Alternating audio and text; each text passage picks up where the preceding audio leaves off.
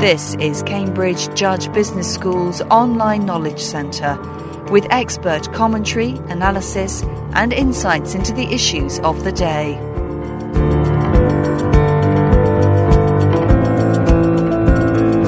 When Ben Barry explained that the subject of his PhD thesis was models in advertising, his colleagues at Cambridge Judge Business School understandably assumed it was about economic models in the advertising industry. Not so, said Ben, I'm studying models in advertising, the women in the adverts, particularly in fashion related adverts. He surveyed 3,000 women in Canada, North America, and China. They were asked to look at fashion adverts featuring models of diverse sizes, ages, and races.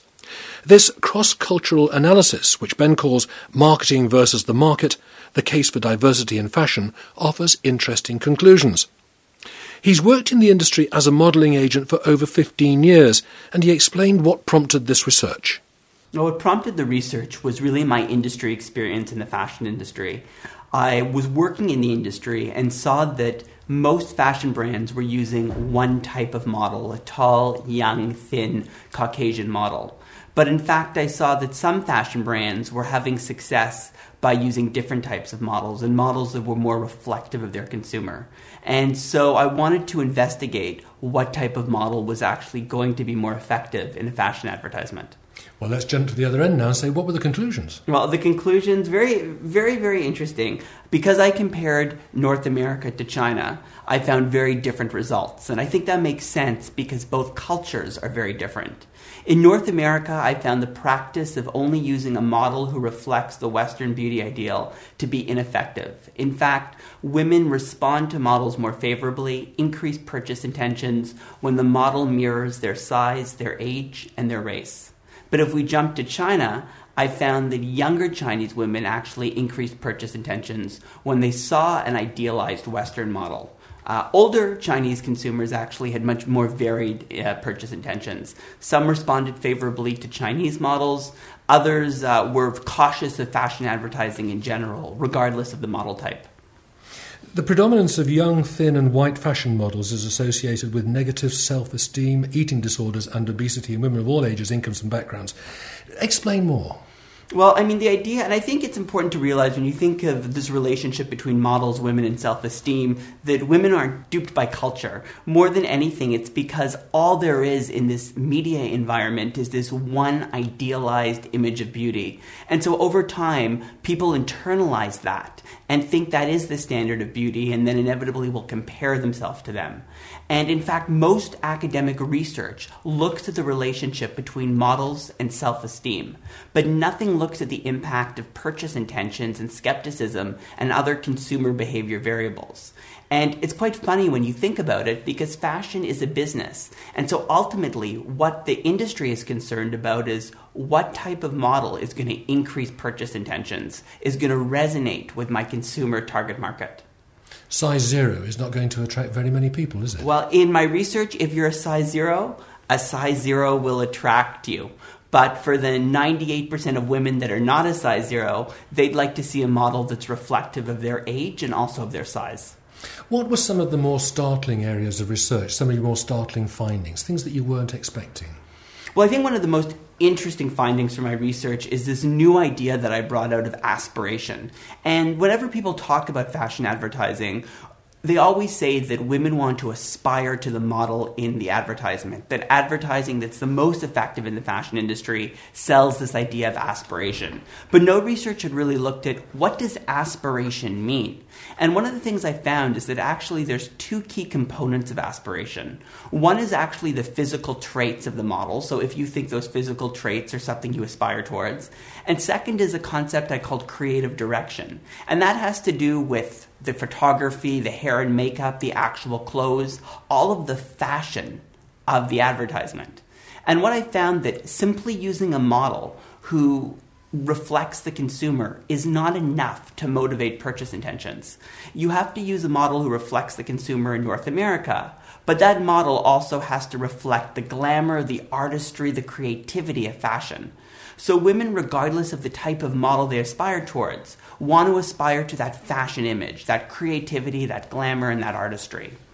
So North American women are aspiring to what? So North American women generally will increase purchase intentions. They aspire to a model who looks like them. So their size, their age, their racial background. Chinese women right now uh, the younger demographic aspired to a model who reflects the Western beauty ideal.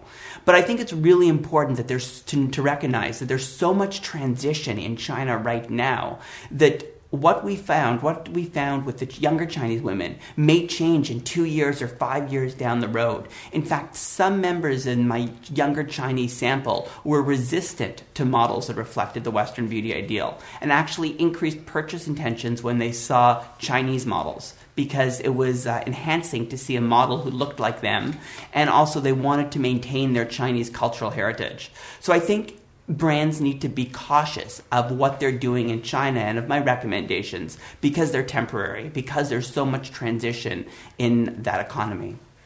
Your findings, you say, underscore the need to take a multi regional approach when developing mm-hmm. advertising and question the conventional casting of models in fashion advertising. It's a bit of a con, isn't it? The idea in the industry of selling fashion is that you want to cast a model that nobody looks like because women will buy that outfit in order to look like the model. Of course, they never will. They'll feel badly about themselves, but they'll continue to buy that product in the hope of actually being able to look like that model. So, what you're doing is you're fueling demand by creating insecurity. What I found is in North America, that's no longer effective. In fact, when the majority of the women in my sample saw models who reflected the Western beauty ideal, one, they were either really frustrated because they knew they could never look like that. They were savvy and skeptical and really thought that image was not realistic and was not attainable. And other women felt insulted. They felt insulted that the industry was telling them that they needed to look like that, that that was the definition of beauty. And so I found that actually trying to hurt women's self esteem doesn't increase purchase intentions. What increased purchase intentions is raising their confidence, making them feel beautiful. And by seeing a model who actually reflected the consumer, women could picture themselves in the outfit, they felt beautiful, and they wanted to express that by buying the advertised item. Your final sentence in your discussion papers the underlying message is that fashion continues to sell aspiration, but how consumers interpret aspiration changes according to culture. Mm-hmm. And exactly. I mean, the idea is that with fashion, you want to sell a dream. You want to sell something that consumers can fantasize about. But what that fantasy is, that fashion fantasy, isn't the same for every consumer age group and isn't the same for every consumer culture. And so it's really important that fashion brands understand their target market first of all, the culture of that target market and the mindset, and also the age group. So, what age are they trying to target? And then select models accordingly. Final point what's going to happen now? Well, the hope is that so this research will start to change industry practice. So we'll start to get fashion marketers and marketers in general to reconsider their approach of only casting a model who reflects the Western beauty ideal and instead start to cast models in North America that reflect their audience or in China being more cautious that realizing that idealized model might only be temporarily effective. And in fact, they have to really research that market and stay on top of that market to understand the transition in consumer attitudes. Ben Barry, thank you very much. Thank you.